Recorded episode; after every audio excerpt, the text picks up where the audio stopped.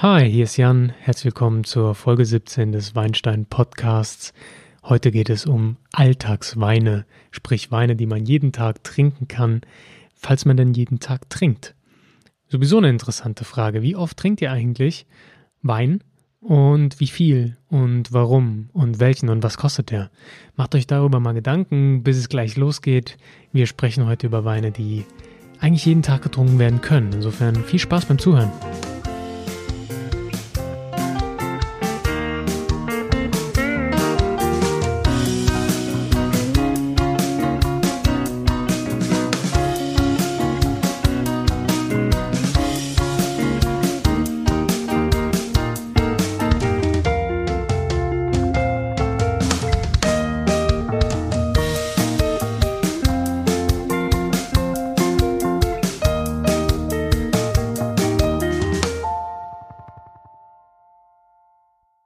Naja gut, eins vorweg schon mal, ich trinke nicht jeden Tag Wein.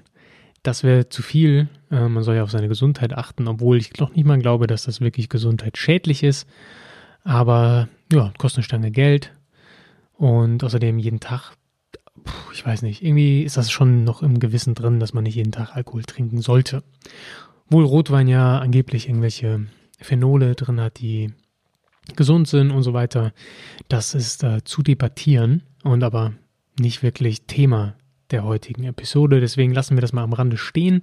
Ich trinke jedes Wochenende sicher, jeden Wochenendtag, also Freitag, Samstag, Sonntag Wein, ab und zu mal noch Donnerstag und sowieso in der Podcast-Vorbereitung. Also es sind schon einige Tage, aber ich würde mal sagen, Dienstag, Mittwoch, Montag meistens auch nicht, immerhin. Und was eigentlich der Ausschlaggeber für diesen Podcast ist, ist ein Weinseminar, das ich am Wochenende besucht habe, nämlich in Frankfurt bei der Weinschule Eckstein.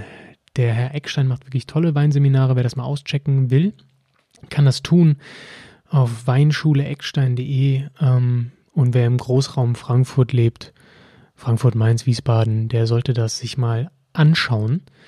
Definitiv lohnenswert, super informativ. Und coole Themen. Und dieses Mal war eben Thema Alltagsweine. Ich möchte auch gar nichts kopieren, was der gute Herr Eckstein da gemacht hat. Mich hat es nur auf die Idee gebracht, was sind denn meine Alltagsweine? Was sind denn Weine, die ich jeden Tag trinken könnte oder zum Essen trinke? Und deswegen habe ich diesen Podcast gemacht, einfach nur um zu gucken, okay, was wäre denn Alltagswein für mich? Wie definiere ich das?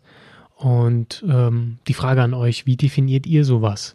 Bringt euch das was oder trinkt ihr wirklich Wein nur zu speziellen Anlässen, was ja natürlich ganz andere Spielräume voraussetzt. Denn grundsätzlich lässt sich sagen, es sind Alltagsweine Weine, die man sich auch leisten kann. Ja? Also ich kann nicht jeden Tag ein Barolo trinken. Dazu habe ich die Kohle definitiv nicht. Ich würde sagen, so zwischen 5 und 10 Euro die Flasche. Alles, was man auch im Supermarkt irgendwo kaufen kann. Natürlich kann man auch online bestellen. Da wird die Bandbreite schnell größer, aber ich würde sagen, zwischen 5 und 10 Euro ist so eine Marke, wo ich sage, da kann ich mal eine Flasche aufreißen, die hält dann auch mal 2-3 Tage, sodass ich nicht irgendwie, weiß ich nicht, 20 Euro rausschepper für 2 Tage Wein trinken. Muss ja nicht sein. Zumal beim Essen abends, vielleicht sitzt man danach noch am Schreibtisch oder was auch immer, ist jetzt nicht immer nur ein super Genusserlebnis, sondern vielleicht Genussmoment im Alltag, ein kleiner Genussmoment, das kann einfach ein Glas Wein zum Essen sein oder abends auf dem Sofa und da sollte man jetzt nicht zu viel Geld rausfeuern. Wichtig hierbei ist auch wieder, wie bei dem Aldi-Podcast, ist Qualität über Preis, deswegen setze ich bei 5 Euro an, weil ich nicht glaube, dass es unter 5 Euro ordentliche Weine gibt. Bin ich ganz ehrlich, habe ich bisher noch keine guten geschmeckt und oft sind das dann wirklich solche, ja, aus riesigen Konzernen, Industriekonglomeraten, wo der Wein unter einem Cent pro Liter in Tanklastern irgendwo hingekarrt wird. Das ist dann wirklich Restpresse. Also alle Trauben, die noch irgendwo rumlagen oder am Stock hingen, werden dann zusammengepresst, zum Wein gemacht. Das ist eben auch qualitativ nicht wirklich das Wahre. Deswegen würde ich davon abraten und erst bei 4,99 vielleicht anfangen. Und wie im Aldi-Podcast schon besprochen, gibt es auch da Stoff, den man wirklich trinken kann und der auch ordentlich gemacht wird. Apropos Aldi-Wein, in dem Seminar kam auch der Fritz Keller Weißburgunder vor, den ich in meinem Podcast noch gebasht habe. Gebasht ist vielleicht das falsche Wort, aber den ich nicht so gut fand. Ich finde ihn auch immer noch nicht so gut. Interessant fand ich aber so ein bisschen was Hintergrundmäßiges zu erfahren über den Wein, denn zwar werden die Trauben alle von Winzern aufgekauft und dann von Fritz Keller quasi vergoren oder zum Wein gemacht. Allerdings kontrolliert er selbst mit seinem Team die Winzer, die 450 Winzer oder so, die das sind, die da zu den Weinen liefern. Und er hat auch eine Verdreifachung der Menge des Weins von Aldi abgelehnt, was auch eine Verdreifachung der Einnahmen bedeutet hätte. Aber aus Qualitätskriterien hat er das abgelehnt, was ich sehr nobel finde und den Wein für mich nochmal ein anderes Licht drückt. Trotzdem, mir schmeckt er nicht. Ja, nichtsdestotrotz zeigt uns das auch, dass bei Aldi die Winzer, die dort ihren Namen auf die Etiketten schreiben, trotzdem einen Qualitätsanspruch haben und schauen, dass da ordentlicher Wein in die Flaschen reinkommt. Beim Jauch haben wir uns das ja schon mal gefragt, wie das denn ist, und das ist etwas intransparenter, deswegen will ich da jetzt nicht so viel hochloben. Ich war ja nicht so happy mit den Weinen, zumal für 7 € war das auch ein bisschen, war es einfach nicht so doll. Was ich aber empfehlen kann, und das ist auch mein erster Wein auf der Alltagsweinliste, die ich hier präsentieren möchte, ist der vom Weingut S.A. Prüm hergestellte R. Prüm. Wahrscheinlich wegen Raimund Prüm so genannt. Der Riesling von Aldi, der ist wirklich super für das kleine Geld. Und auch hier steht ein Winzer hinten dran, von mitten im VDP-Weingut, das einen ordentlichen Ruf hat. Da macht man wenig falsch, wenn man denn nicht irgendwie schnell bei einer guten Winothek mit günstigem Wein ist oder wenn man Weingut um die Ecke hat, wo man einkaufen kann, dann schnell zu Aldi und den Riesling R. Prüm kaufen.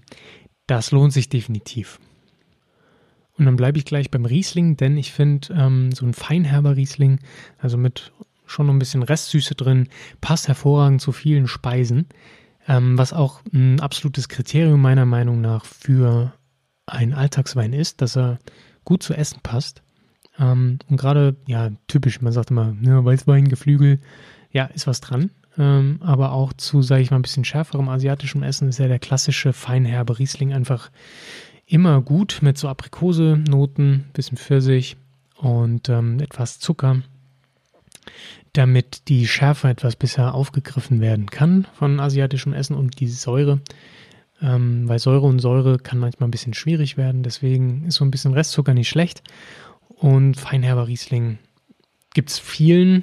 Da greife ich jetzt meistens zu Saar Riesling, weil das einfach regionaler für mich ist und weil ich den Geschmack einfach mehr mag.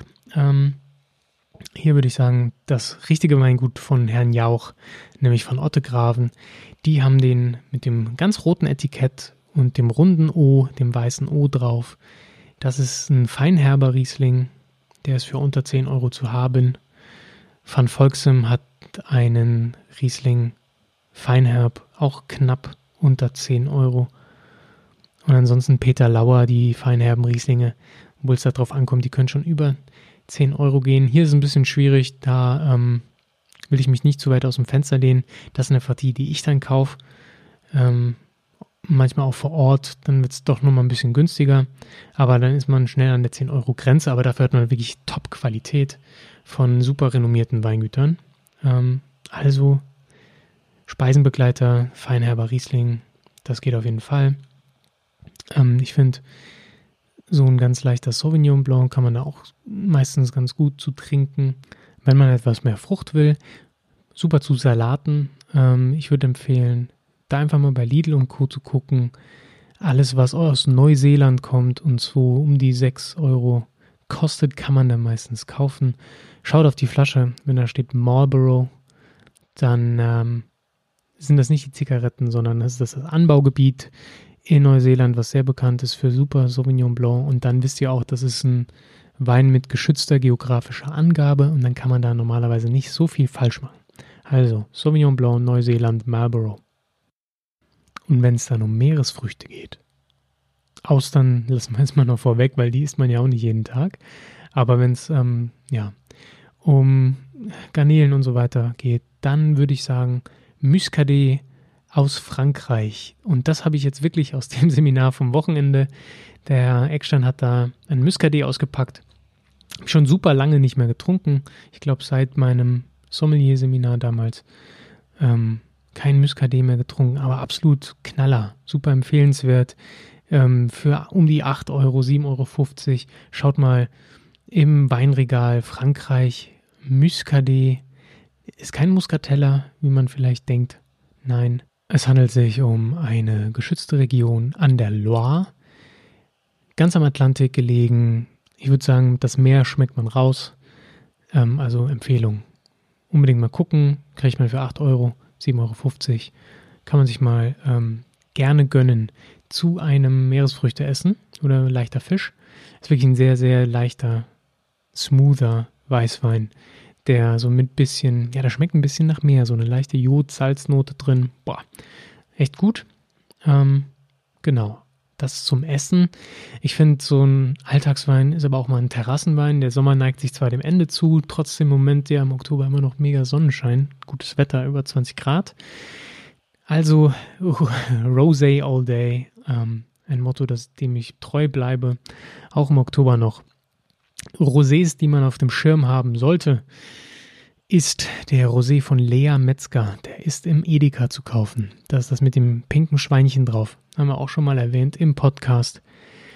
Was hat der gekostet? Muss ich mal nachgucken. Ja, ich finde den Kassenzettel natürlich nicht.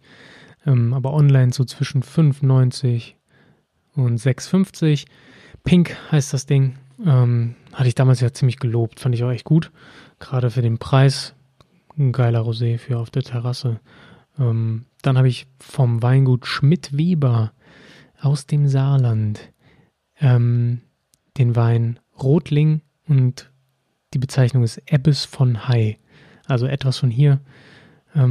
Schöner, angenehmer Rosé für die Terrasse. Ebenso Terrassenweine können Sekt sein. Auch hier Schmidt-Weber, Riesling-Sekt. Kostet 12 Euro. Aber einen Sekt trinkt man ja auch nicht jeden Tag. Aber da würde ich sagen, Leute, wenn ihr den bekommen könnt, kauft euch den für 12 Euro, ist das absolut eine Empfehlung. Für 12 Euro kann man da nichts falsch machen, das ist ein super Sekt. Und wenn man so ein bisschen krasser braucht, so für 15 Euro den Reichsrat von Buhl Sekt Riesling Brü, Wahnsinn. Also statt Shampoos einfach mal das Wochenende damit feiern und nicht irgendwie an die Bankreserven gehen müssen, sondern für 15 Euro Champagner-Niveau im Glas. Aber das nur nebenbei. Zurück zum Essen. Wir hatten jetzt etwas leichtere Weine. Jetzt geht's mit Weiß zwar weiter, aber es wird ein bisschen cremiger. Ein Chardonnay, der gut kombinierbar ist. Chardonnay mit etwas Holz. Wenn es zu viel Holz ist, wird es schwer. Aber mit etwas Holz ist der einfach zum Essen noch viel besser. Da der auch leicht mit Sahnesoße geht, da der mit etwas mehr fleischigerem, also Schweinefilet, sowas funktionieren kann mit Pilzen. Deswegen Chardonnay vom Robert Weil Jr. war auch im Podcast. Edeka kostet 6,90, glaube ich.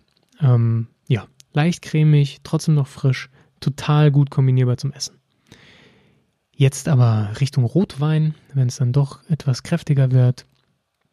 Der Spätburgunder von Hänsel. Und zwar nicht das teure Zeug, sondern den Aufwind. Der gute Herr Hänsel hat seine Weine in der Pfalz markiert nach, ich glaube, es geht um Flugplatz. Das ist so die Assoziation, die er da hatte, Aufwind. Und die teureren Weine heißen dann Höhenflug bis hin zum Ikarus.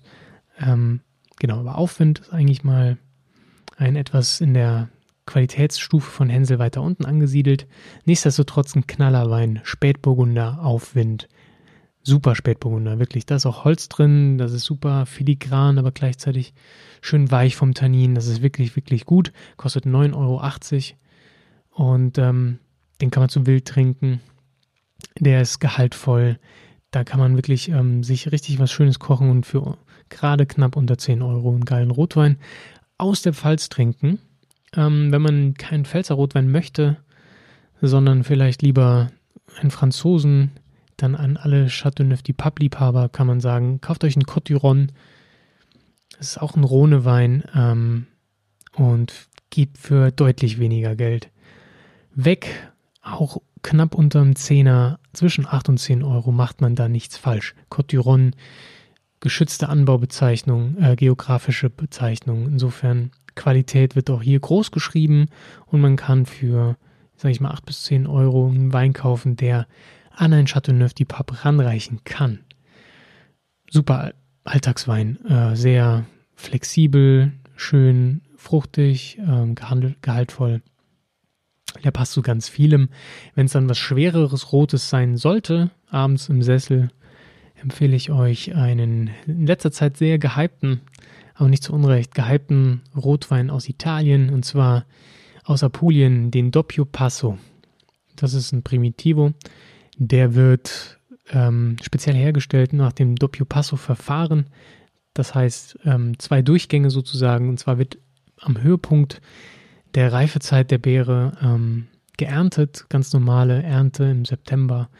Und circa 3 bis 4 Wochen später, wenn die Trauben dann schon langsam vertrocknen, überreif sind, wird eine zweite Ernte gemacht und die wird dann dem Most hinzugefügt, sodass quasi 2 verschiedene Erntedurchgänge im Wein sind und daher zu einem noch intensiveren und extraktreicheren Rotwein führen. Es handelt sich um Primitivo. Das Ganze gibt es auch als Reserva, sprich im Holz ausgebaut. Aber da sind wir dann doch schon über den 10 Euro. Deswegen würde ich euch ans Herz legen, den für ca. 8 Euro, den Doppio Passo Primitivo zu kaufen. Kriegt ihr in jedem Supermarkt. Überhaupt kein Problem. Total gehypt in letzter Zeit, weil dieses Verfahren wirklich super viel Extrakt und Aromen aus dem Wein herausquetscht. Ähnlich wie bei einem Amarone della Valpolicella. Das ist einfach die Herstellungsart, die da ein bisschen rein spielt und die kommt uns zugute für einen 8 Euro mega schwerer, super intensiver, in den Sessel reindrückender Rotwein, mega gut. 8 Euro super investiert. Ja, das ist so meine Liste für verschiedene Anlässe, die man jeden Tag köpfen kann.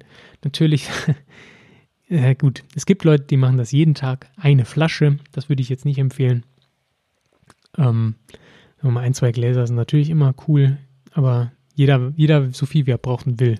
Ich schreibe da niemandem irgendwas vor. Und wenn man Wein auch nicht ganz leer trinkt, hat man am nächsten Tag noch was davon. Das ist ja auch ganz schön. Dazu gilt zu sagen, Rotweine können vielleicht ein bisschen stehen, wenn dann die vertragen Sauerstoff. Aber länger als 3 Tage würde ich den nicht auflassen. Genauso ein Weißwein sowieso nicht. Kühl lagern, 1 bis 2 Tage aufbrauchen. Jo. Schreibt mir mal, Instagram, Facebook, Twitter, wo auch immer, haut mir mal ein paar Kommentare raus und gebt mal eure Meinung dazu ab. Was ist für euch ein guter Alltagswein? Habt ihr welche? Welche sind das? Was habt ihr zum Beispiel, was ihr einmal die Woche trinkt? Gibt ja Leute, die trinken den gleichen Wein einmal die Woche, weil er ihnen so geil schmeckt. Das würde mich echt mal interessieren. Oder seid ihr eher auf der Schiene, dass ihr euch die teuren Weine vorknöpft am Wochenende und sonst gar nichts trinkt?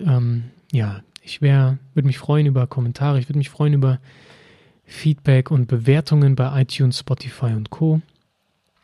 Nächste Woche geht es wieder weiter mit dem Weinstein-Podcast. Dann erzähle ich kurz was von meiner Weinprobe, die jetzt am Freitag stattfinden wird. Basic Wine Tasting. Es lehnt sich etwas an den Podcast an, aber live. Insofern, stay tuned, wir hören uns nächste Woche. Vielen Dank fürs Zuhören. Bis dahin, macht's gut. Bye, bye.